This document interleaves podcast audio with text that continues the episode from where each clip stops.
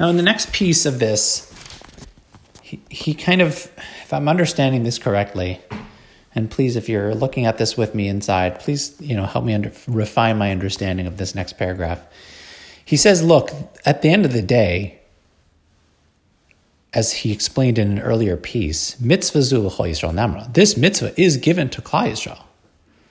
Now, if a person works on this themselves, the mitzvah Adam osik mitzvah zachor, to remember the Ra of Amalek and not to forget it.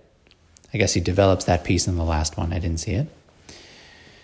Then it becomes easy to appreciate how terrible Amalek is and what they what the damage that they're causing in this world. Because if they were lo yare Elohim, that they didn't fear Hashem, and they caused tremendous damage as a result of their lack of fear of Hashem. So he points out, he says, If every person in Klal Yisrael was was prepared, was mukhshar, was was prepared to to hate over Avera, that's a question mark. Zehu Safek Gadol. That's a question mark. If a person, if everyone in Klal Yisrael could get to such a place, because as long as a person is doing an Avera, then their sinna for somebody else is not built in choni. It's not. It's not right. This is a beautiful line. He says, If you don't hate your, if you don't hate yourself as a result of your own averas, why should you hate somebody else?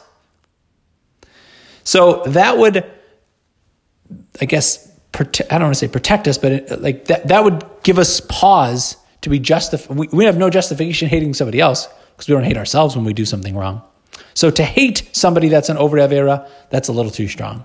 Avalisno lilo yare shalom Amalek, to hate the fact that Amalek wasn't yare, that mukhshar call asher b'shem Yisrael yikra. That a yid either, I'm not sure if he's saying that a yid can get to, or that is where a yid starts. I'm assuming that that takes avoda to get to a spot where you can truly hate the fact that Amalek wasn't yare of Hashem. And that puts the obligation back on us and he'll he finishes the piece, and will God willing finish it tomorrow. Uh, then he gets into exactly what Purim and Mikra Megillah. I know we're a little after the fact here. Does in terms of this how does it fulfill this? How does it nowadays? How does it fulfill this mitzvah to the best of our ability nowadays?